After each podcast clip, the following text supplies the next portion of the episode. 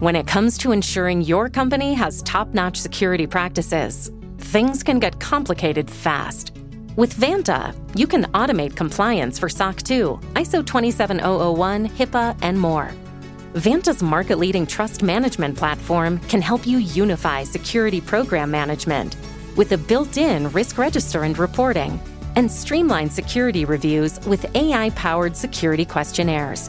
Over 7,000 fast growing companies like Atlassian, Flo Health, and Quora use Vanta to manage risk and prove security in real time. You can watch Vanta's on demand video at vanta.com slash decoder to learn more. That's V-A-N-T-A dot com slash decoder. Hey everybody, it's Nilay from Decoder. We've got a little something special in the feed today. It's an episode of Land of the Giants, a podcast from our friends over at Recode. We've talked about Land of the Giants before, but for anyone new, it's a podcast that explores how the biggest tech companies rose to power and what they're doing with that power. Previous seasons have covered giants like Google and Amazon. This season is about Apple. We've talked about Apple a lot on Decoder recently. There was the controversial and now delayed child protection photo scanning features, the employee unrest we talked about in Zoe Schiffer, there's the legal challenges to the App Store. But if you want a deeper understanding of how Apple got to where it is and its relationship to China, Land of the Giants is going to give you all of that and more. You're about to listen to the first episode in the series, which explores the iPhone revolution. I'm in this episode. You're going to hear me talking about the things I carried in my pockets before the iPhone and how obvious it was in retrospect that all those things should be the same thing the iPhone. You can follow Land of the Giants wherever you find your podcasts. New episodes come out on Wednesdays. I think you're really going to like it. Here we go. January 2007. The world's biggest tech companies were off to a massive convention in Las Vegas to schmooze and drink and show off stuff they wanted to sell. But one giant company was not at the Consumer Electronics Show Apple. Apple's absence at CES wasn't unusual. What was unusual was that Steve Jobs, Apple's CEO, was holding his own show at the same time, 400 miles away. He set an unspecified special event at one of the convention centers in San Francisco. Walt Mossberg was the Wall Street Journal's tech reviewer, and he had more influence on tech than any other journalist. If you had a new computer or gadget or software you wanted the world to know about, you brought it to Mossberg first, and you prayed he liked it. Steve Jobs had cultivated a relationship with Mossberg for years. He called him up routinely, off the record, to shoot the shit. Now Jobs wanted Mossberg at his event. And like others, I was invited and I said to Katie Cotton, his head PR woman who called to invite me, What's it about? And she said, I can't tell you, but it's big. Mossberg said no. He was going to CES instead. Then he got another call. This time, it was Jobs on the line. And he says to me, Be there. I said, I don't have to be there. I, I mean, I have all these other appointments. There are other companies other than Apple, and, you know, and he said, I understand that, but you will kill yourself if you're not at this. And I said, Well, what is the product? He said, I can't tell you. But he said, I'm telling you, I'm giving you my personal word that it's the most important product since the Mac and that you will be extremely unhappy with yourself if you don't come. That was a hard sell from one of the world's best salesmen, and it worked. Mossberg got on a plane to go see the Steve Jobs show. Every once in a while, a revolutionary product comes along that changes everything. Jobs was on stage in his standard uniform jeans, New Balance, black turtleneck. He told the crowd he'd be introducing three revolutionary new products. The first one is a widescreen iPod with touch controls. The second is a revolutionary mobile phone. And the third is a breakthrough internet communications device. People who paid attention to Apple knew that Apple was going to make a phone someday, so there were huge expectations it would be groundbreaking. But the phone itself, that was a total mystery. An iPod, a phone, and an internet communicator. An iPod, a phone, The way that he started kind of uh, t- teasing you into thinking it might be multiple devices. Are you getting it? This is one device. And we are calling it iPhone. iPhone. I thought it would change phones forever. It was incredible. I, I thought it was going to be an enormous hit. And it was. The iPhone changed phones forever. But it also changed personal computing, it changed business, it changed Apple, and it changed us. Welcome to Land of the Giants, the Apple Revolution. I'm Peter Kafka. I cover technology for Vox and Recode. We spent a lot of time in previous seasons talking about powerful tech companies, Google, Amazon, and Netflix, but this is the first time we're talking about a powerful tech company that makes tech products for a living. Products you touch, products you hold in your hand or wear on your body. Apple started out as an innovative but niche personal computer company.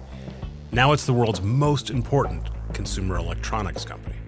Even if you don't use its products, you live in a world Apple has completely reshaped. It's created entirely new industries, wiped out giant competitors, and it's changed the way all of us live. And all of that's because of a single product the iPhone. Okay, quick survey. What kind of phone do you have? If you're in America and you're listening to this podcast, you've got an iPhone. What's that? You got something else? You got an Android? Okay, it's possible. In truth, and because my editors want me to spell this out, iPhones only account for about half the smartphone market in the US. But even so, that still means you're using a phone that looks and behaves just like an iPhone. Because after the iPhone came out, there was no going back. It became the template. Next question Do you remember what phone you had before you got an iPhone? And more important, do you remember what life was like before the iPhone? You probably don't. It was a while ago and a lot has changed. So we asked some tech journalists, The Verge's Nilay Patel and the Wall Street Journal's Joanna Stern, to help us remember the before times. In late 2006, you would buy a phone based almost entirely upon what it looked like. Because all it could really do was make phone calls. You either used a regular cell phone, which was a flip phone type thing, which you would really just use to make calls and you could do like light texting on it. But the thing most people cared about was what does it look like? And that's where you got a phone like the Motorola Razr. Hello, Moto. Everyone wanted the Razr phone. That was around that time, and that was like a status symbol. And then you had like another class of devices, which are really the Blackberry or Pocket PC, which was like get, I can't curse on this podcast, right? Yeah, yeah, go for it. Yeah, it was get shit done phones. Connect to everything you love in life with Blackberry type on this keyboard, send email. You could also text, you could also do phone calls. So, phones were something you used to make phone calls, maybe text people. If you worked on Wall Street or you wanted to seem important, maybe you used it for email too. And if you wanted to take decent digital photos or listen to music, then you needed a few other devices. I think about the stack of things I carried around my pockets in 2006. You had your wallet, your keys, you had your cell phone, and then you almost always also had an iPod. And the iPod was a far superior device to any cell phone. People preferred using them to their phones. And it just seemed obvious, I think, to everyone at every layer, whether you were a titan of industry or whether you were just a person carrying on two devices, that these two things should be the same thing. Steve Jobs was one of the people that realized that the iPod and the phone were going to merge. So Apple needed to be the one that figured out how to merge them before someone else did. One big problem for Apple, it had never made a phone before. It'd been making computers since 1976 and iPods for the last few years, but cell phones were a whole different beast. But one big advantage for Apple, it had never made a phone before, which means it didn't have ideas set in stone about what phones should be. The company wasn't trying to make small updates to existing phones that sucked, and it wasn't trying to jam its own PC software into phones. Former Apple executive Tony Fadell helped build the iPod and then the iPhone. Why is it Apple that built the iPhone, not Microsoft, not Sony, not not BlackBerry for that matter? These large companies try to take their properties like Windows. They all try to take their property that they know and move their customers and this big operating system down to this smaller device and say it's like that but in your pocket. You have all the capabilities but it's in your pocket. And they want to keep all the same anachronisms and do you use a stylus instead of a mouse now instead of using your finger? So you think this is So- an ideological thing, not a capability thing? that's what i've seen as the fundamental failure with most of these companies who try to get into new spaces is they try to use old techniques to get into new spaces where they can't do that. They have to rethink it from the bottom up So Apple knew it wanted to build a phone and that it would be starting from scratch. It rounds up a team to build something new. And Apple, which is famously secretive at all times, got even more clamped down this time around. Nitin Ganatra was on the original iPhone engineering team, and part of his job was to recruit other Apple employees onto the project. I would go into somebody's office, somebody who we identified as we should really have this person on on the team, and I would walk in and say, "Hey, I can't tell you what we're working on. I can't mention anything about, you know, the the product itself. I can't give you any details about what you're going to do. All I can say is that you're going to work your ass off. Do you want to come and do it?" You know, and most of the time the answer was yes. Mark Hamblin worked on the original iPhone product team, focused on the touchscreen. they put all of us working on the on the touchscreen stuff in in one office area, which was quite new. And I got a nice window office overlooking the interior courtyard of the Infinite Loop campus. And then, uh, like three days later, they come in and they frost my windows. Um, and so, my nice view out in the courtyard was then blocked, and so no one could see into my office. The extra dose of secrecy was a sign that the iPhone was a very big deal to Apple. Another sign, Steve Jobs was very, very hands on. Francisco Tolmasky was hired to work on the iPhone software, but not right away. When I first joined, it happened to be that, you know, Steve was on vacation and he needs to like personally approve everyone like the day they start. And so they were just like, well, Steve's on vacation, so you're on vacation. And once Jobs signed off on you, the scope and ambition of the project became pretty clear. there was a lot of discussion about, you know, this is the most important product that Apple is going to ship. It was on his mind that this was a very important product to to get right, and so the pressure was ratcheted up because of that. Jobs had been a famously harsh critic of his employees' work in his early days, and 30 years after starting Apple, he remained intense. Francisco Tolmasky remembers that Steve Jobs would check in on the team's progress every couple weeks. I guess it was quickly discovered that the interactions were fairly demoralizing for the engineers. And so they instituted kind of like a protection layer where there was one person who was designated to go take the quote unquote feedback and abuse or whatever, and then like massage that into like, well, Steve didn't like this and he thinks you should do this differently. The iPhone became a two year sprint to build something Apple had never made and that no one else had either. A sprint that ended with Steve Jobs on stage promising three devices.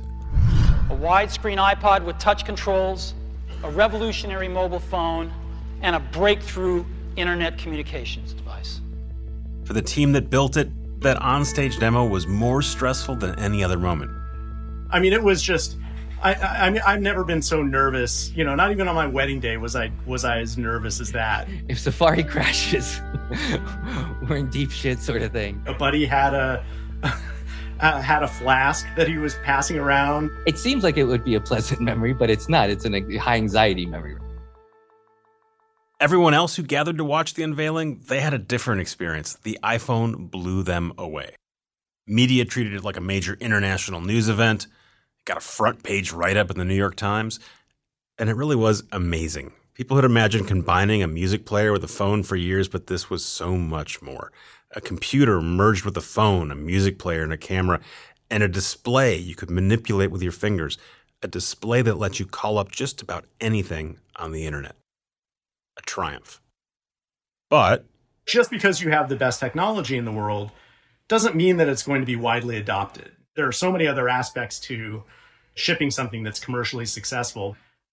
Apple diehards lined up. They literally lined up overnight to buy the iPhone when it went on sale months later. A certain kind of tech dude loved it. If you had one, you could show it off at a party. But for regular people, the iPhone wasn't a must-have in the summer of 2007. It was expensive. The starting price was 500 bucks. This was back when most people had phones subsidized by the phone carriers. Speaking of carriers, the iPhone only ran on AT&T's network because AT&T was the only network willing to let Steve Jobs do whatever he wanted. But AT&T's network couldn't handle the iPhone. Calls dropped all the time. The iPhone didn't feel essential. That first iPhone was like a wow factor. Joanna Stern again. Like it did a lot of things that you were like, holy crap, it's going to do that. But we weren't quite sure what it was going to do for us yet. So it took the iPhone a while before it became the iPhone. But eventually, by the fourth generation in 2010, everything had come together. The internet speeds got much faster, and you could get the iPhone on other networks. The camera got better. It added a front facing camera. Enter the selfie era. Batteries and chips improved, and the phone got sleeker. So it's a confluence of those technologies, and certainly Apple being the one that put them together in that package to kick off what was the smartphone revolution. But the biggest change to the iPhone was something no one gave much thought to in 2007, because no one really knew it was missing an App Store. The thing that truly transformed the iPhone, because it opened up the phone to the world's developers who made apps that changed what the iPhone could do for you. It's what let the iPhone make good on the promise Steve Jobs laid out when he first showed it off. Here's The Verge's Nilay Patel. Chicken and egg, but what, what is more important, the iPhone or the apps that the iPhone enables? The apps. Because? Steve Jobs introducing the iPhone as a phone, an iPod, a breakthrough internet communicator. It's the breakthrough internet communicator that has changed the landscape of the entire world. If you don't have the application ecosystem to support the actual breakthrough, you just have a widescreen iPod with touch controls. When we come back, the App Store revolution begins.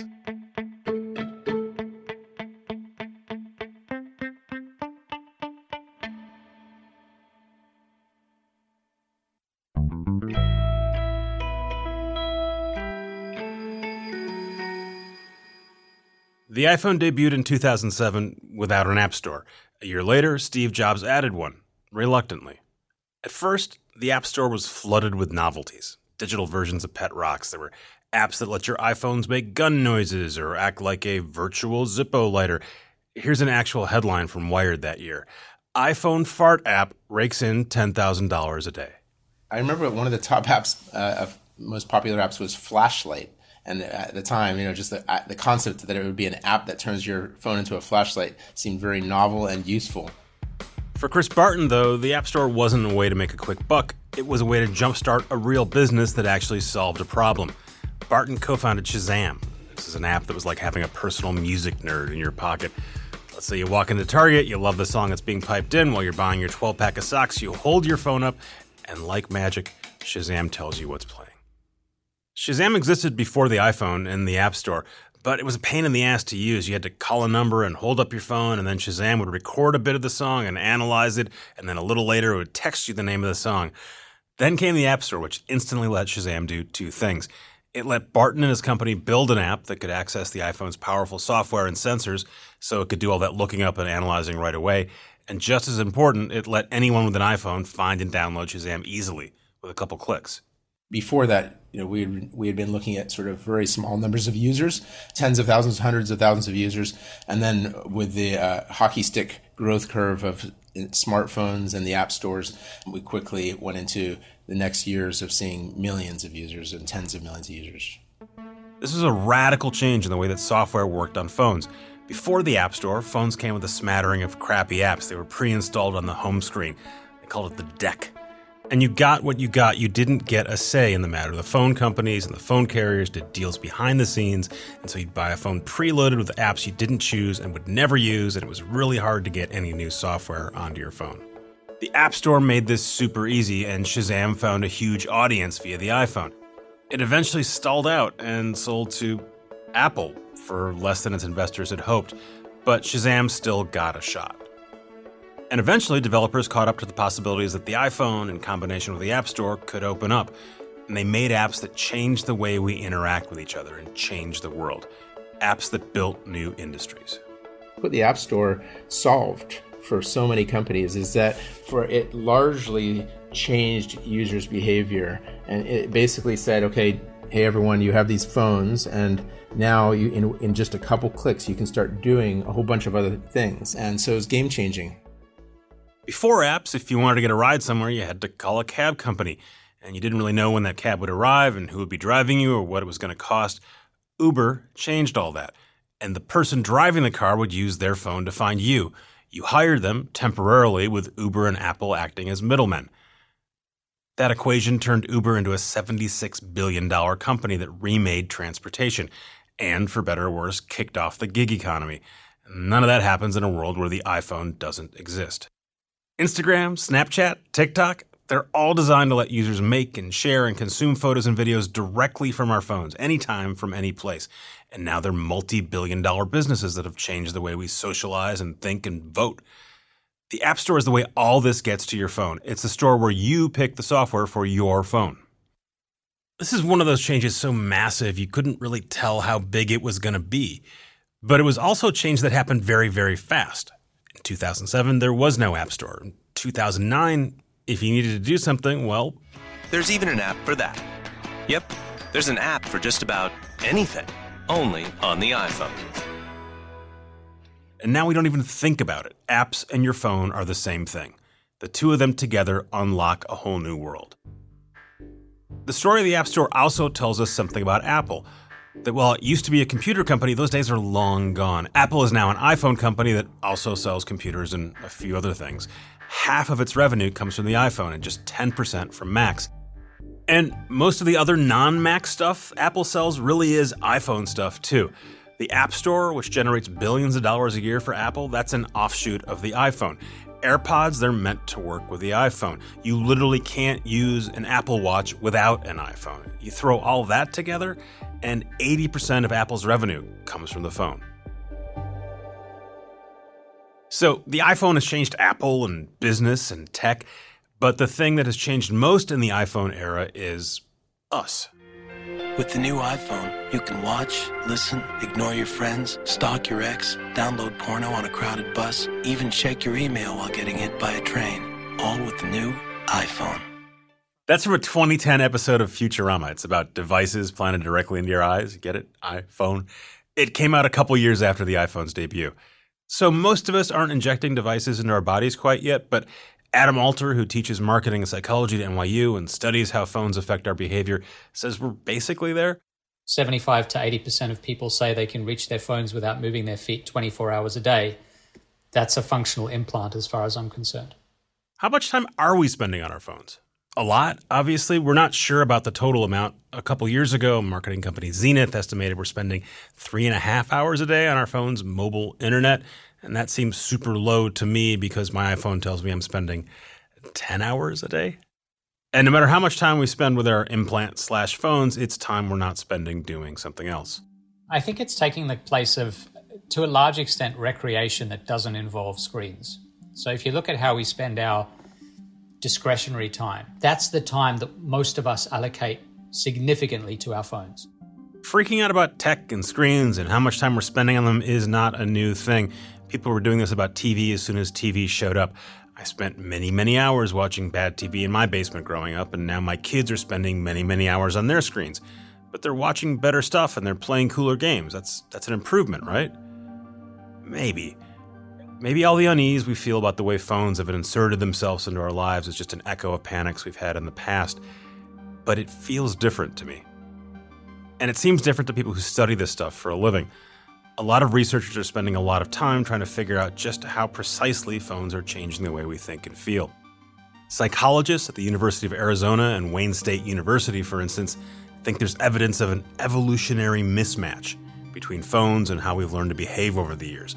They think the phone encourages us to overshare with people we don't really know and simultaneously harms our close relationships because we're not talking to the people right in front of us, we're talking to randos far away on our phone.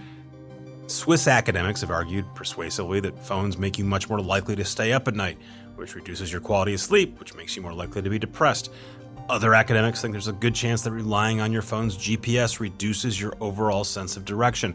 And teenagers are growing horns on the base of their skulls because they spend so much time hunched over phones. Okay, that last one is not true, but it sure sounded true which is why that story popped up in very serious news outlets like the Washington Post and the BBC a couple years ago before they had to walk it back. But we are very receptive to these kind of phone horror stories. We spend so much time attached to these things and we don't feel great about it. And also, we know that Apple employees themselves are worried about what happens when you live an all screen life. Steve Jobs, for instance, famously limited screen time for his own kids. I found this totally fascinating because it reminded me a little bit of that idea that you should never get high on your own supply. You could tell everyone you want them to use your product, but you make sure that you don't use too much of it at home. And now that Tony Fadell, who helped create the iPhone, no longer works at Apple, he's willing to admit that he's ambivalent about the world changing thing he made to be absolutely honest, I think about this weekly. You know, is this, you know, nuclear power or is this the nuclear bomb? In a 2018 essay for Wired, Fadell argued that Apple needed to at least give its users more information about their phone use, the same way food labels are supposed to help you make decisions about what you put in your body. But don't blame the refrigerator for what you put in it, right? The iPhone is a refrigerator. If you want to put unhealthy things in your refrigerator so you eat those every day and open that refrigerator every day, that's your fault. This metaphor makes some sense to me. If you're unhappy using your iPhone, maybe it's Facebook's fault because Facebook makes an addictive app that makes you unhappy and undermines democracy. Or maybe it's your fault for using Facebook too much. The refrigerator is just storing the ice cream. It seems like Apple likes this argument too. Months after Fadell wrote his Wired story, Apple introduced Screen Time. It's a feature that tells you how much time you spend on your phone. That is, a food label. And now Apple is requiring labels for apps, too. But we've had actual food labels for years. We're not getting any thinner. And I don't think telling you you're using your phone too much is what's going to make you put it down. So, what would make you put your phone down? What if you got rid of your iPhone completely? Could you unbreak your brain and return to the life you lived pre iPhone? We found someone who is trying to do this. Well, actually, my producer Zach Mack did, so right now I'm going to bring him in to tell us about this experiment. Hey, Zach. Hey, Peter, what's up? So, Zach, when we were working on this show, we were trying to figure out how to illustrate what life would be like without an iPhone, and then you went out and found someone who's actually doing this every day. Yes, I found a woman named Lucy Adams. My name's Lucy. I'm 27. I'm a documentary filmmaker and I live in Brooklyn and I have a flip phone. So, about nine months ago, she got rid of her iPhone. Why? Because she felt like her phone and all the apps were making her unhappy. She quit social media a few years ago and she still felt like that just wasn't enough. I would just find myself opening my phone and not even having anything interesting to look at, just spending a lot of time on it. And I was like, I'm not even doing anything that needs to be done on a phone. Maybe I'll just try it out and sort of like reset my brain's addiction to my phone. But now that I have a flip phone, I really can't imagine going back to the iPhone life. But wait, why doesn't you just take the addicting, interesting apps that make her unhappy and just take them off her phone? Isn't that her real complaint? Yeah, she said it was a slippery slope and she didn't think she could restrain herself over time. It's like the same reason you don't stock your fridge with beer if you're an alcoholic. Yeah, no, that's a bad move from what I understand. Yes. I want to make this clear. She isn't she's an anti-technology. She participates in day-to-day society. She uses a computer, she uses the internet at home, all that stuff. I told someone I had a flip phone the other day and they were like, "So you must also be vegan." But no, I'm not vegan. I'm a vegetarian myself, so I know what it's like to make a lifestyle choice that requires a little extra work. But I got to be honest, ditching my iPhone seems impossible. There's a constant navigation of logistics. Hey, I'm in a new part of town. Where am I going to eat? I don't know. Should I look at Yelp? Okay, it's late and I'm drunk and I need to get an Uber home. Like there's so much managing of logistics and spontaneity in this city and it just seems it seems like particularly difficult to navigate without a smartphone you don't have the most immediate and easiest tool available.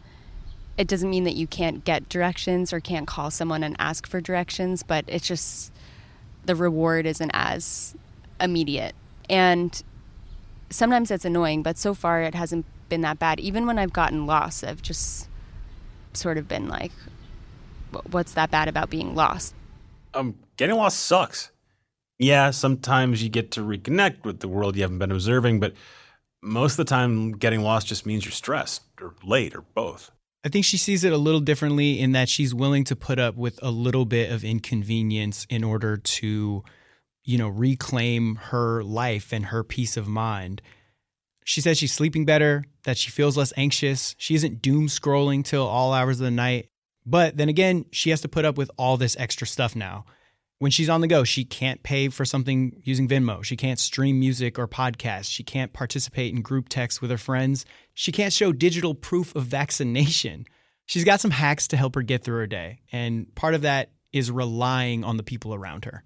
Like I've been out with friends and wanted to get a Uber home and just have to ask someone else to get it for me and then pay them back, which is, you know, not a big deal, but you are relying on other people and having to sort of ask them for favors, which, depending on the person, you know, might not be that fun. If she's at a restaurant, she can't do the QR code thing. So someone else has to? Yeah. Wait, so Zach, it sounds like getting off the iPhone is not just a Lucy Adams project. It sounds like Lucy Adams' friends and bystanders have to help her get off the iPhone as well. She does have some other workarounds though. Like when she's at home, she has an iPad because sometimes she needs to do something on Venmo or call a Lyft for herself, but the iPad stays at home. It's inconvenient sometimes, but like honestly, I don't think about it that much. Like I I don't feel like all the time like, "Oh, there's another thing needed a smartphone for." You just adjust to it pretty quickly. I just think that having a flip phone has helped me just be a lot more intentional about my time. And do you feel like it's worth it? You would recommend this? 100% recommend. So I don't think she's doing what she thinks she's doing. She's not giving up the iPhone really at all. She's using other people's iPhones. Even when she's at home, not using an iPhone, she's using an iPad, which is really just a big iPhone. I don't think she's left the iPhone behind at all. Well, she's not on it 10 hours a day like you are. Zing. She's largely taken a step back from the phone. But yeah, she still lives in a society where we are reliant on smartphones. So uh, that's what I think is most striking about what Lucy Adams is trying to do here. The starting point assumes that you have to have an iPhone. It's 14 years since the iPhone's been introduced, and now it's fully baked into society. It's not a mandate. I know it's a charged word. I'm going to use it anyway, but it's pretty close yeah, this is this is our life now. It feels almost impossible to go back, even if you try. None of us voted on this. We didn't explicitly consent to this. When you bought your first iPhone, you thought you're buying a phone, not that you were stepping into a portal where you can't go back. But now we're here. We live in an iPhone world. Apple's world.